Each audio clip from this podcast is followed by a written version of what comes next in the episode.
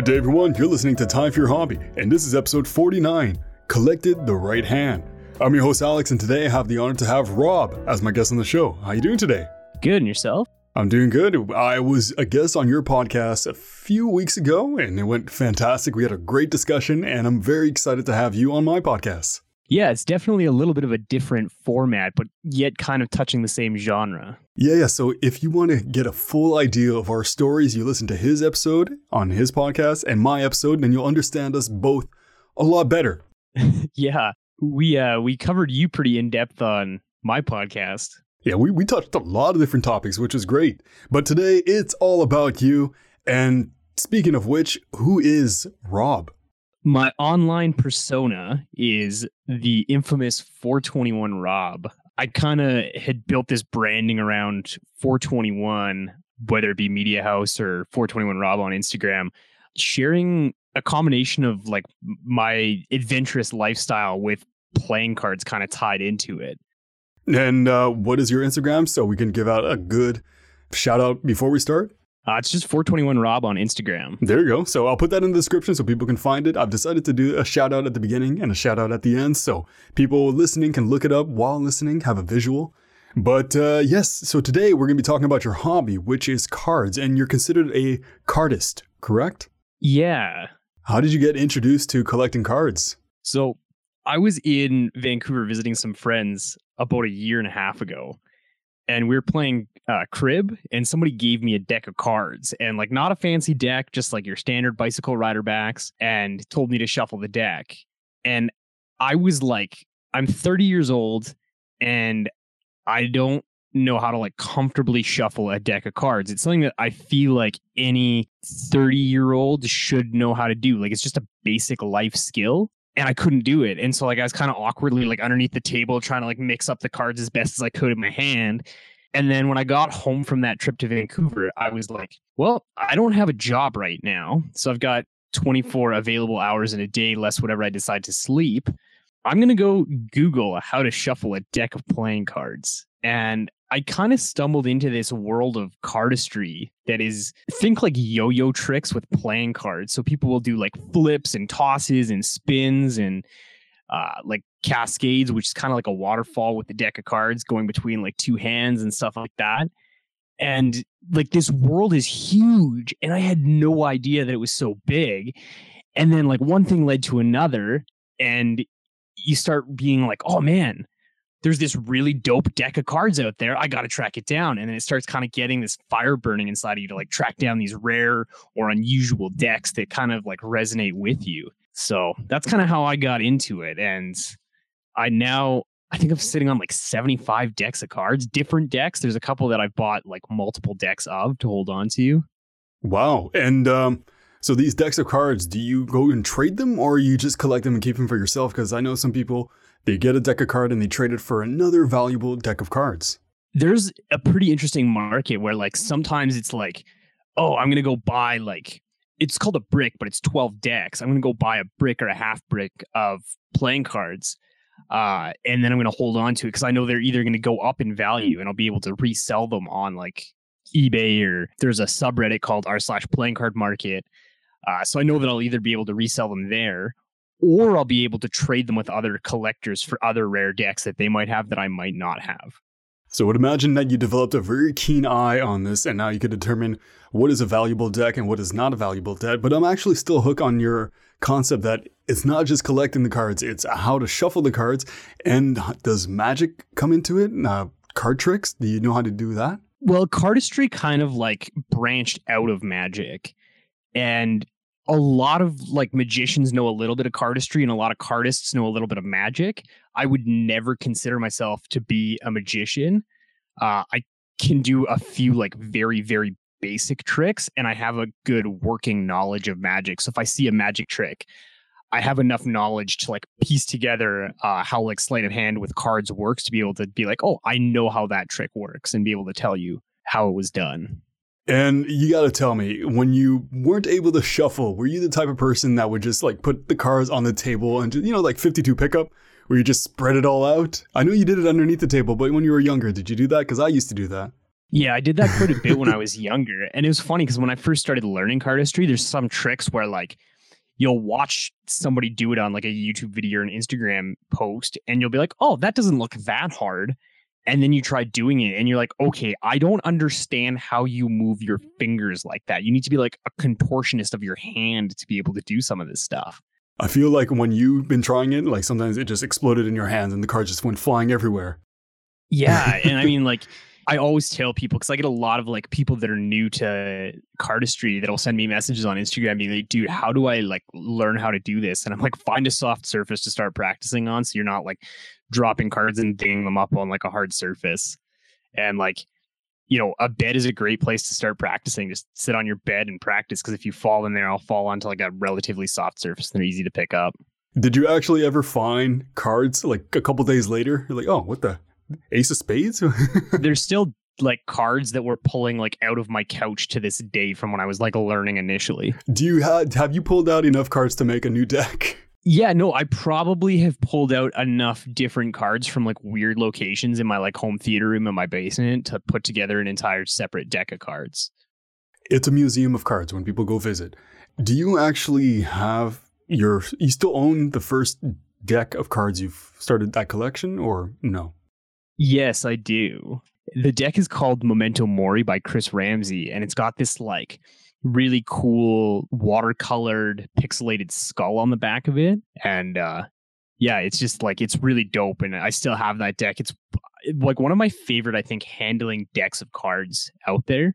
And uh, I'm sure for people who are listening, will they be, be able to see this on Instagram, this first deck? Yeah, if you go to my Instagram, it's it's early on my Instagram. Um, and anybody that's interested, like the Memento Moris, they're distributed by a company called Murphy's Magic. You probably wouldn't be able to find them like Walmart or you know like a dollar store. But if you go to any kind of like magic shop, they typically sell them. Um, most online card resellers will put them up for sale on their websites and stuff like that. So like they're definitely out there and they're not too too difficult to track down if you're interested. Well, there you go. So I'm sure there's a magic shop or a card shop in everybody's area, or at least not too far. So if you're interested in cards, go check that out. Now, for you, you said your collection was 74 decks of cards so far. Do you have an objective? Like, do you want to get an even 100 or 500? Is there a limit? The issue with collecting playing cards is that they're so small and like relatively inexpensive. Like one of the most expensive like new decks that I own is like $50 for a deck. They're called the Dan and Dave Private Reserves. And this deck of playing cards literally has like the tuck case is like a, a brown paper with like gold foiling on it. And then on the one side where they seal it, they seal it with a wax seal. It's like stamped in. And then the cards themselves are like a very dark brown with uh with gold foiling on them and that's on the backside. On the face cards, all of the face cards have like where it would typically be yellow is all gold foiled, and so like it's definitely like a very luxurious deck of cards. They're fairly hard to come by. Um, what Dan and Dave do, they only printed 2,500 decks of these cards. And what they'll do is they'll release them on their website, like dananddave.com.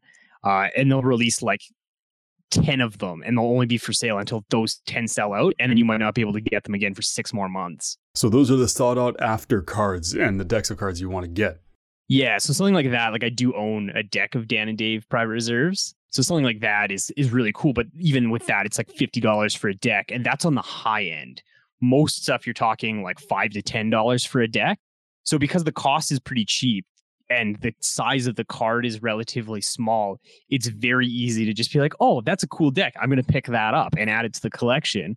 And then one thing leads to another, and you've got a sock drawer that the socks have been moved out of and is now full of playing cards. Much to like my girlfriend's dismay, I have like a bad habit of buying cars. And so right now she's like limited me to four cars. And she's like, until you get rid of a car, you can't buy another one.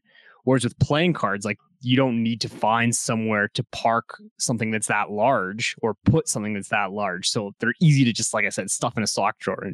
Did you put some of the cards in your cars? My daily driver typically has, I, I drive a 2019 Crosstrek. There's usually about four or five decks of cards in the glove box at any one point in time. Uh, now, speaking about the cards themselves, do you collect a specific type of playing cards? Let's say eh, based on the material, what region it's from, or even time period. Let's say cards that were made from 1930. Uh, no, I'm more interested in the art of the playing card. There's some stuff out there that I like. The art really resonates with me, or it has some kind of significant value. I feel um, in terms of something that resonates with my life. Um, so a great example is I bought a deck of Bruce Lee playing cards. All of the face cards have like a quote by Bruce Lee on them, and I'm a big fan of like more his philosophy than his like kung fu movies.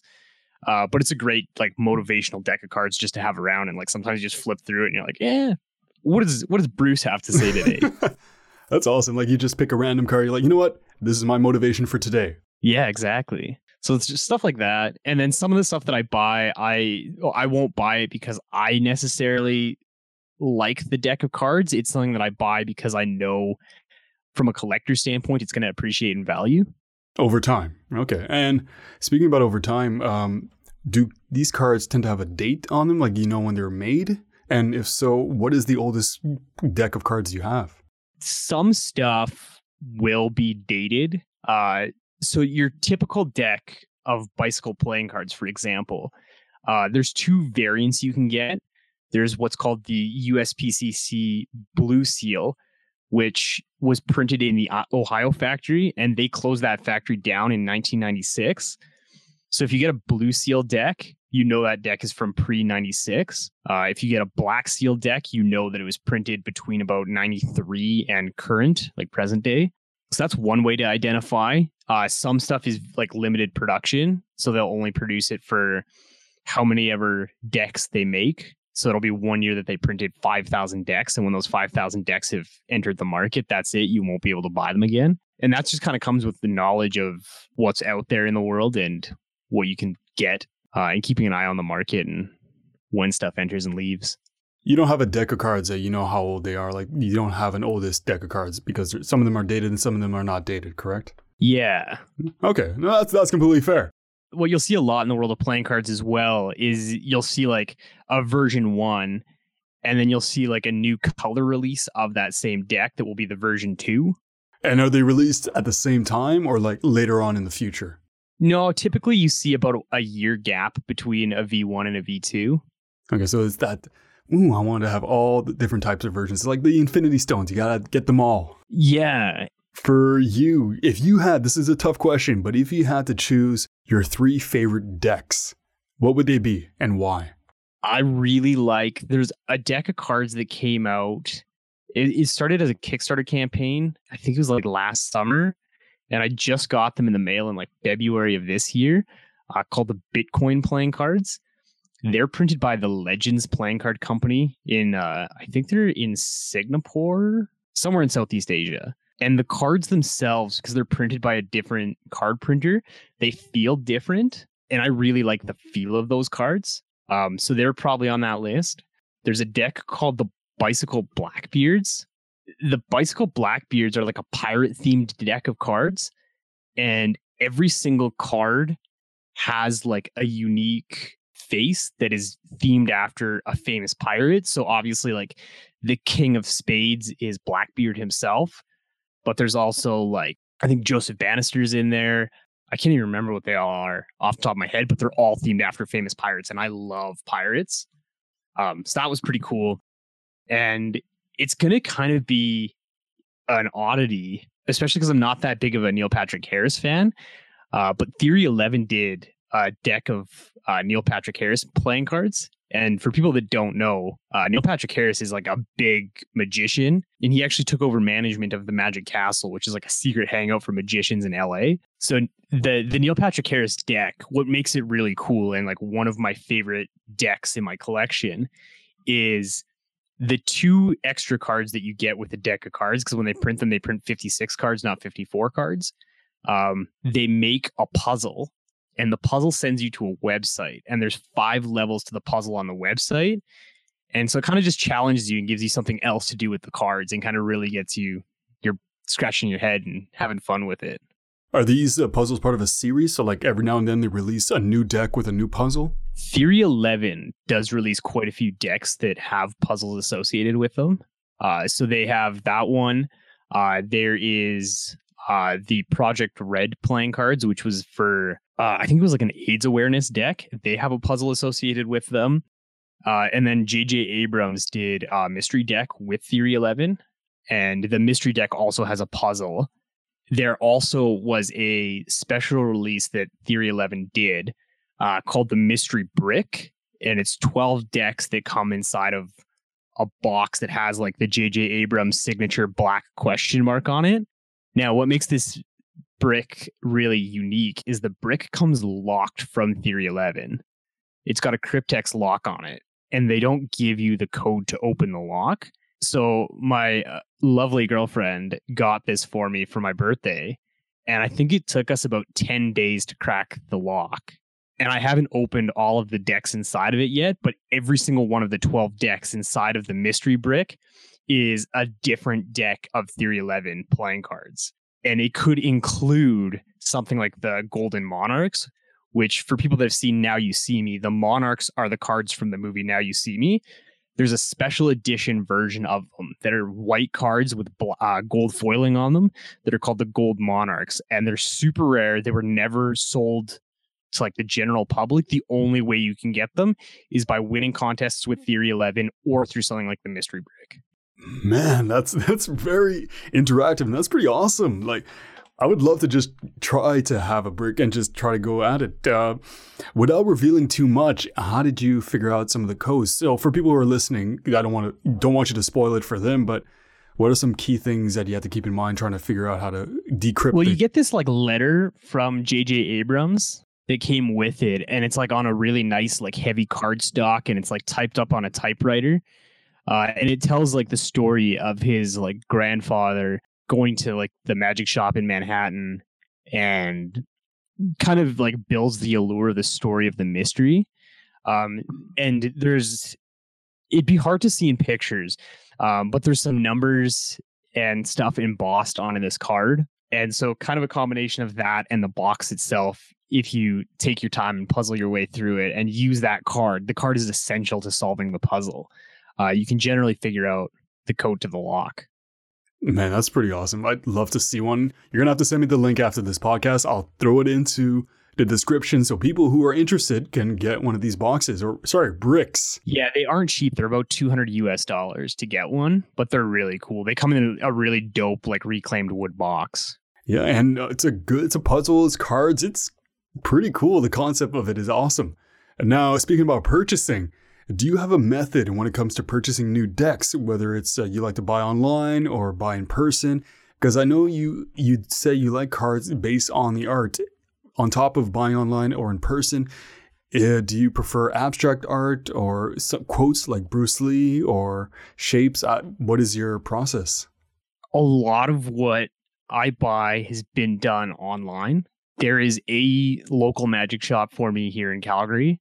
They're called the Vanishing Rabbit. And I know they actually sell cards online as well. So if you want to buy cards from them, um, and not to hate on them, the Brent, the guy that owns the place, he's great, but sometimes his cards can be a little bit pricier. Uh, just because he's got obviously to ship them to himself and then he marks them up and then resells them. Uh, so if you shop around, you can find cheaper or better deals on playing cards out there. So sometimes I buy locally. Uh, Art of Play is another really good website, and they actually show both usually a, a couple of the key cards uh, as far as the faces goes, and then they always show the back design as well as the tuck case on Art of Play.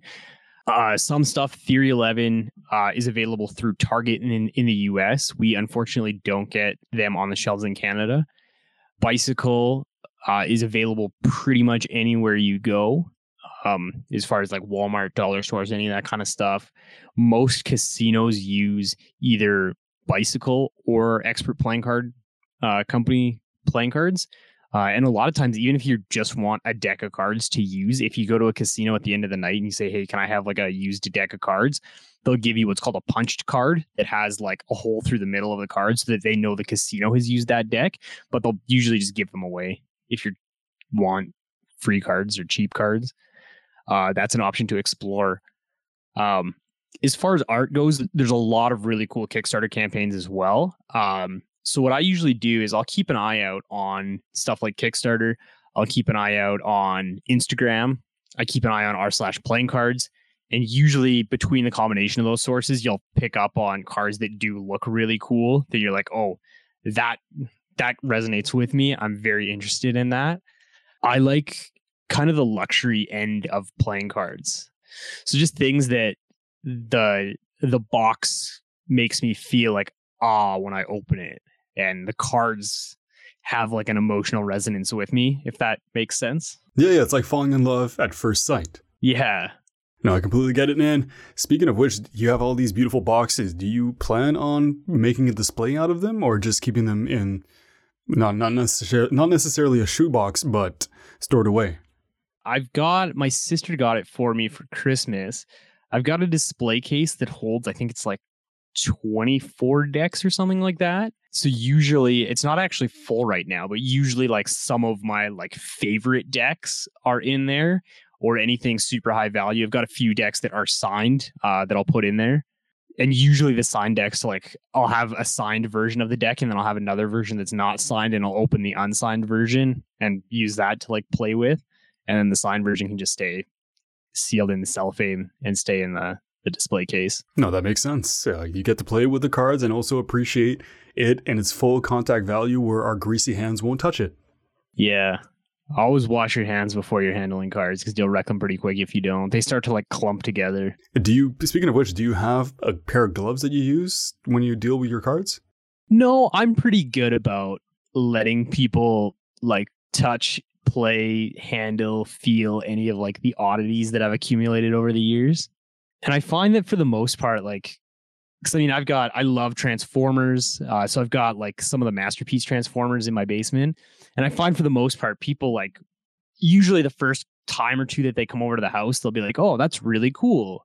And they'll like pick it up and play with it and then they'll put it back on the shelf and they kind of have satisfied themselves. Whereas if you take that, if you take that allure away and be like, hey, you can't touch that, people are always going to be like, I want to. Just when you're not looking, they'll just touch it with one finger and then, all right, I'm satisfied. But I do understand just having a room full of things that look very interesting and just people not touching it is pretty much just a museum. But you, it's your house. You want people to feel safe and feel comfortable and ask questions because that's cool to have something cool and people get to say, hey, what's that? What's that from? Can I hold it? And as long as they're gentle, I'm like you said, there's no problem with that. Yeah. And like, I mean, it's kind of like having a photo album on your table and not letting anybody ever look at it. Like, what's the point?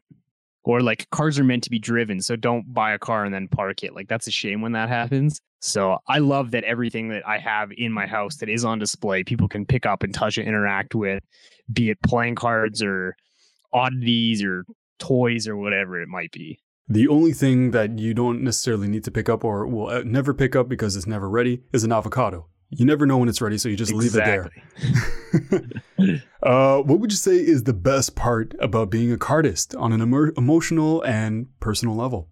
It's opened the doors for me to interact with all kinds of interesting people from all over the world.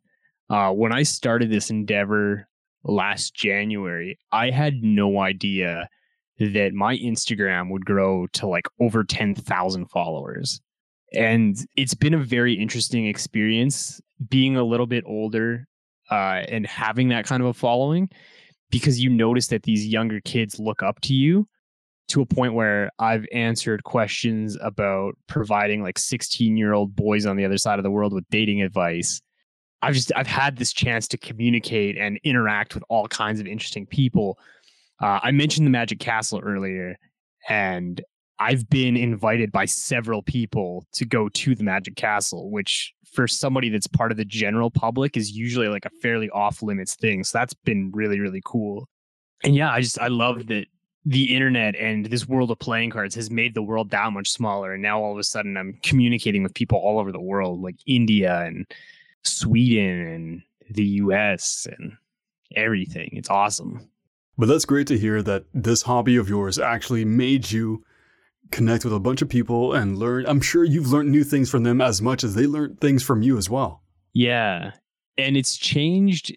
I always, prior to becoming this like online personality, I always kind of like shrugged off cyberbullying and I've taken a very strong stance against it and had to like intervene when people are trying to just be jerks on my own social media and be like, hey, listen, like don't do that or I'll block you. It's like if somebody came over to your house and just started yelling profanity or just telling you off, you don't have to sit there. You can kick them out. It's your house. It's your Instagram page. You can kick them out. I completely understand your point of view. I was gonna say it's just one of those things where in general online, like I think it's so easy to like be just a total jerk to somebody else that you don't know because they're on the other side of a screen and to like separate that personality makes it just that much more difficult. And that's why it's good to meet people in face to face because you you tend to be different persons when you're on the internet. Well, and in real life, I like to think that I'm the same on the internet in real life. I don't want to mislead anybody, but there are some people, and this is not turning into a bashing of people on the internet. Whatever it makes you happy, you do you, but be respectful. That's that's all I got to say on that note. But back to cards because this became a, a very like anti-bully podcast, which is great. But uh, yes, back to cards. Uh, what would you say was the biggest challenge for you when you first started collecting cards? When I first started collecting, because I had been, I was new, and there's obviously this backlog. Like playing cards, especially like as we know them in North America, have been available for like over a hundred years. And there's this initial inrush into the hobby where you're like, I need to get that. I need to get that. I want to get that. I need to track that down. And there was a point where I went through a phase about three months in where I was trying to back every single cool Kickstarter project that I saw for playing cards. I was like, I need to get them all. And it took me probably like six to eight months of being in the hobby before I kind of realized like it's impossible. You could never buy every single deck of cards that's coming out and just to buy what you like. You had that uh, fear of missing out aspect where you wanted to get everything, but then you had an epiphany saying, you know what? I don't need everything. It's like anybody who I guess who starts into a new hobby, they're like, oh, I need this, I need that, I need that. And then if they don't have that, they don't have the latest card, they don't have the newest deck from this country or anything, then you're not as of a considered as a collector as the other people, kind of thing, right? Yeah, and there's some older decks like I mean it sounds really like stupid because you're talking about pieces of paper. but there's some old decks that I think people look at with like like look at through rose-colored glasses and are like, "Oh, that was one of the greatest decks of all time." But like paper technology I feel like has evolved over the last 100 years and I feel like the people at the United States Playing Card Company or you know legends playing card company or the expert playing card company or any of the other like big manufacturers of playing cards i think that they know what they're doing when they develop a new coating or a new paper stock or a new embossing for the playing cards. Like they know what they're doing. They're not just putting garbage out onto the market if that makes sense.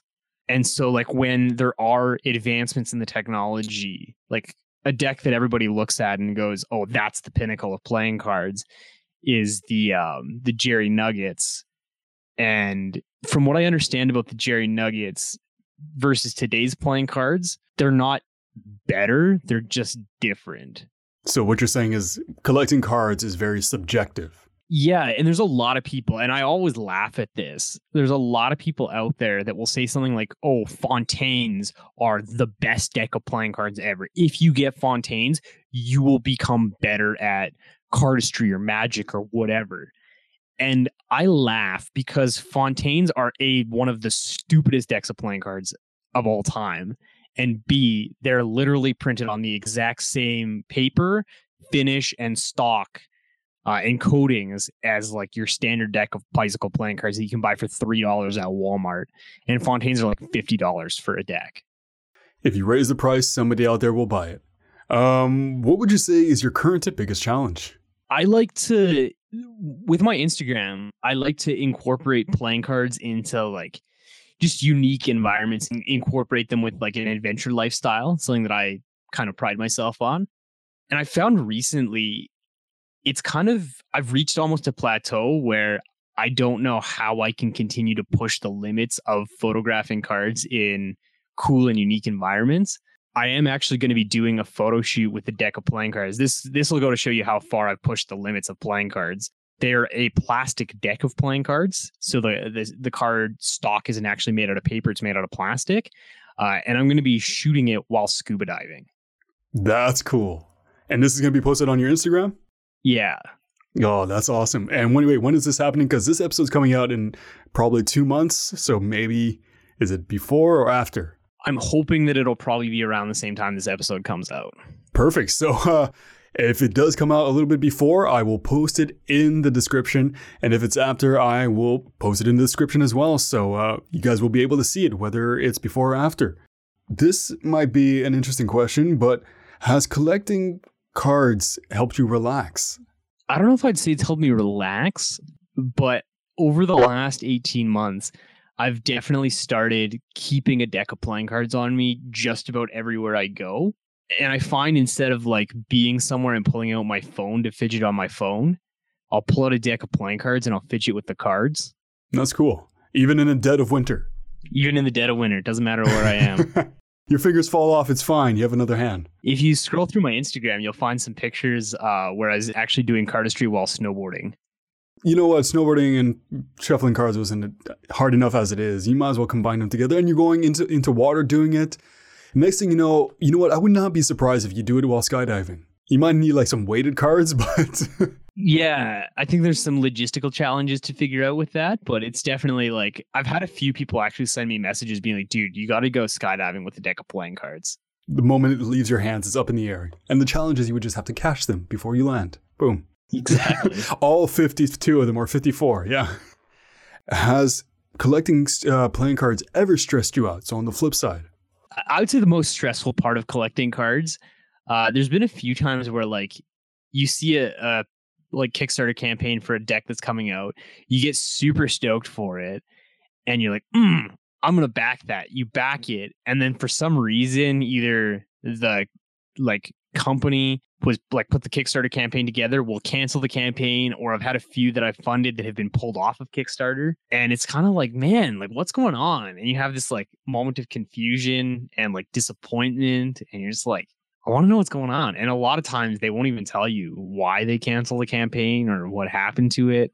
And you just kind of have to hope that they resurface another time later on, uh, which unfortunately doesn't always happen. On that note, would you like after all these years of collecting cards and you have a good knowledge of how cards are made and designs that would be interesting, would you ever consider making your own deck of cards? Yes, and I'm hoping to start putting the pieces of that puzzle together.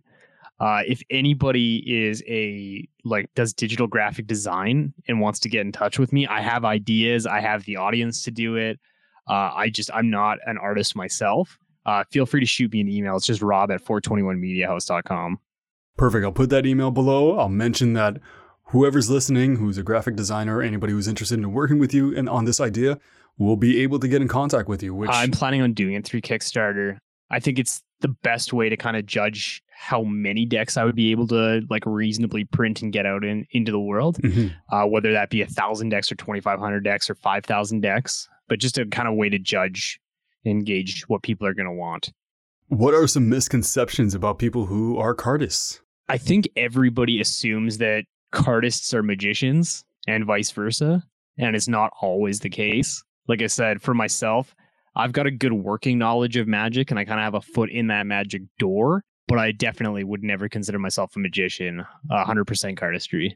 Okay. And do you have any pet peeves when it comes? Because I know you mentioned about people collecting and you must have this one.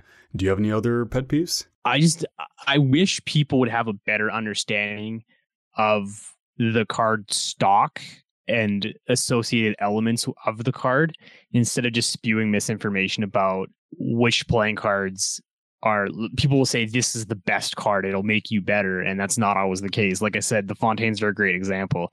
It's a deck of cards that often sells for 50 plus dollars and they're literally exactly the same other than the art on the card. And it's not even fancy art. It's a big giant f on the back is what you get from your bicycle playing cards. It's a capital F though, right? No, it's a lowercase f. so it's not even like a capital. It's not right in your face. Okay. Um, you kind of answered this before, but I'm asking it in a different way.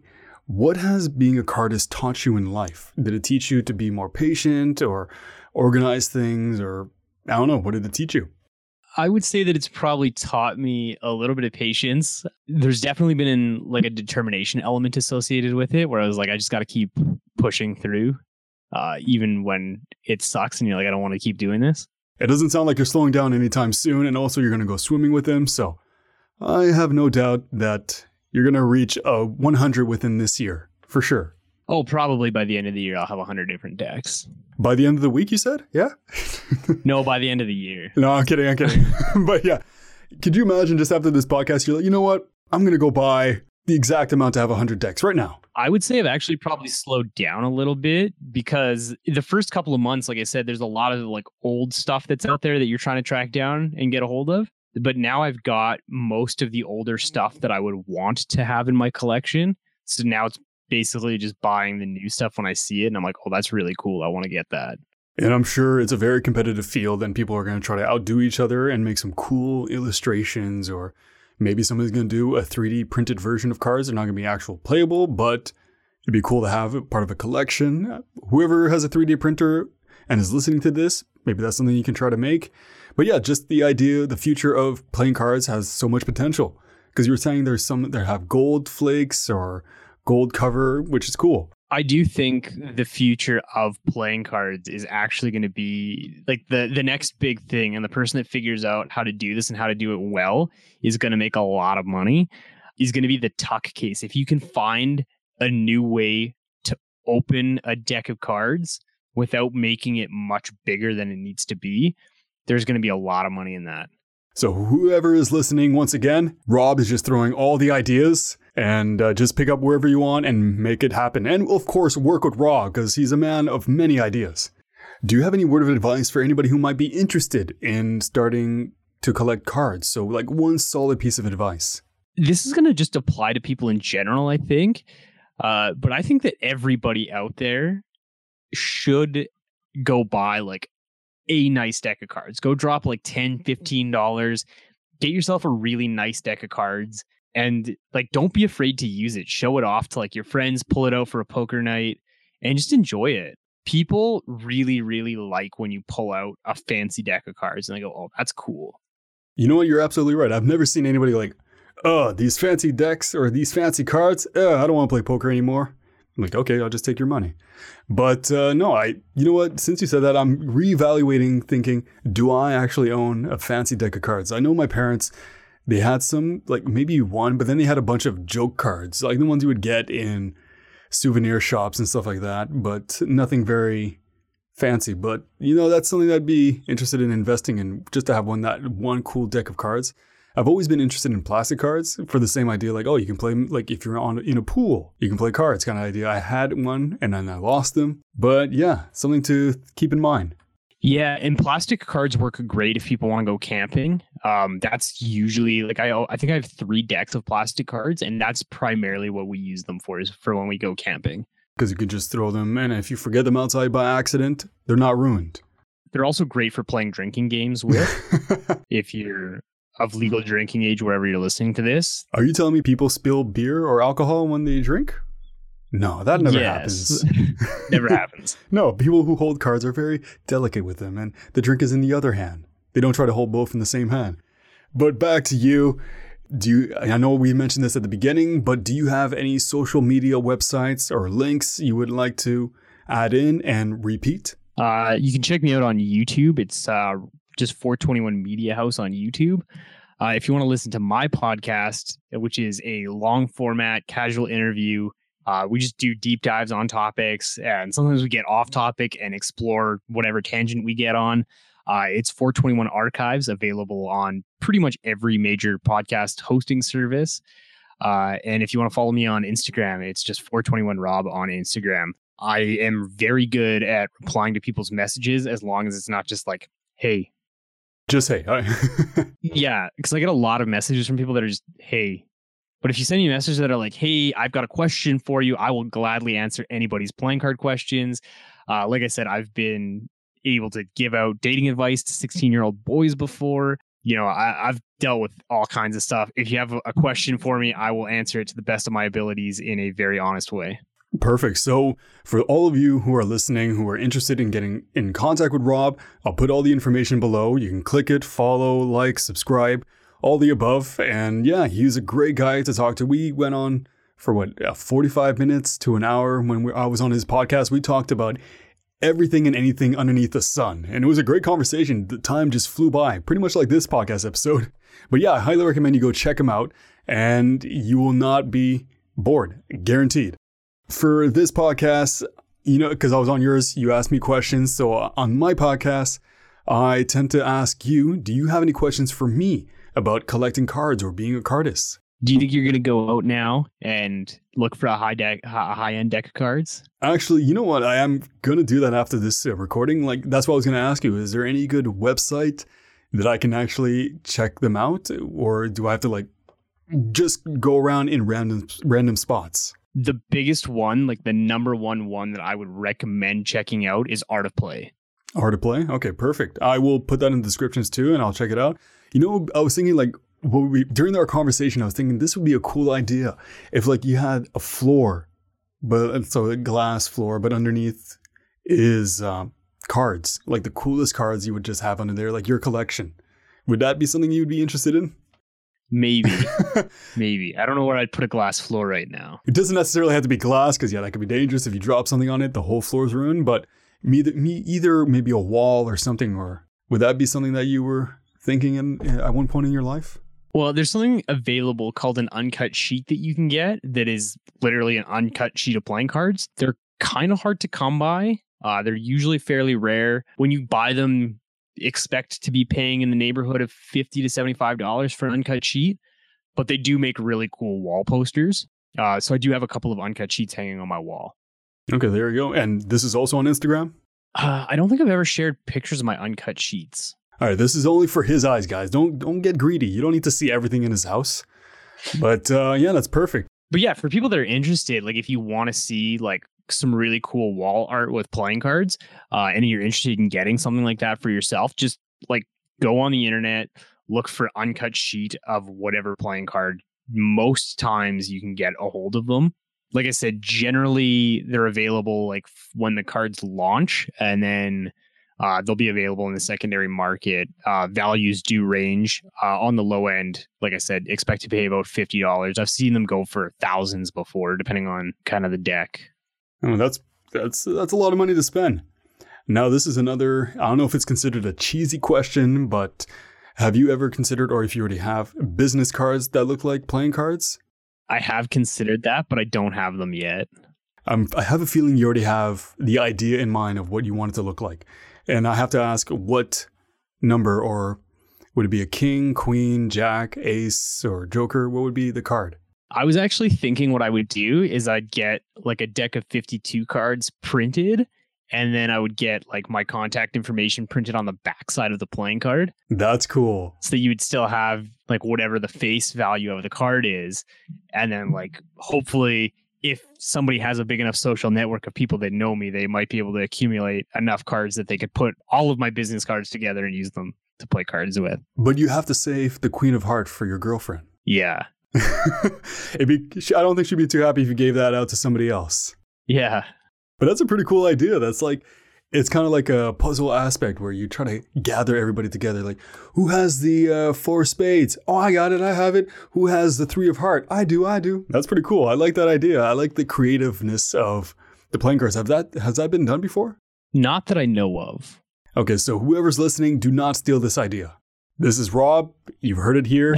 the date is June 4th, 2000. June 4th. Yeah. So, but it's this episode's coming out later, but it was recorded on June 4th, 2019. So the idea has been sealed with Rob. So, yeah, there you have it. Another body with a hobby. Thank you so much, Rob, for coming on my show and going into a deep talk about cards. Now I'm definitely more interested. I I don't I want to start looking it up. I don't know where to start. He told me to go check out that website, which I definitely will. And I got to figure out what what deck of cards speak to me. So yeah, thank you so much again, Rob. Oh, thank you, Alex. It's great chatting with you. Yeah, once again, another long podcast. Uh, Rob talking, I talking, and we're just having a great conversation. If you want to learn more about Rob, go check him out on his Instagram page, YouTube, and everything else. I'll put that in the description below. And if you'd like to be on my podcast, you could send me an email at timeforyourhobby at gmail.com. And if you think this episode is going to be helpful for anybody, by all means, share it with friends, family, anybody who might be having a hard time and needs to just play with some cards. Because you know what? Cards are fun. And it's always good to play with cards. You can have good time, hopefully, more good times than bad times. Don't play harsh games like the game of war with cards that can ruin friendships. But you know, go fish. Fun game. Or you can be a cardist like Rob and do magic tricks, well, not professionally, but just casually, or shuffle. The possibilities are endless. And uh, yeah, so until the next episode, make some time for your hobby. Take care.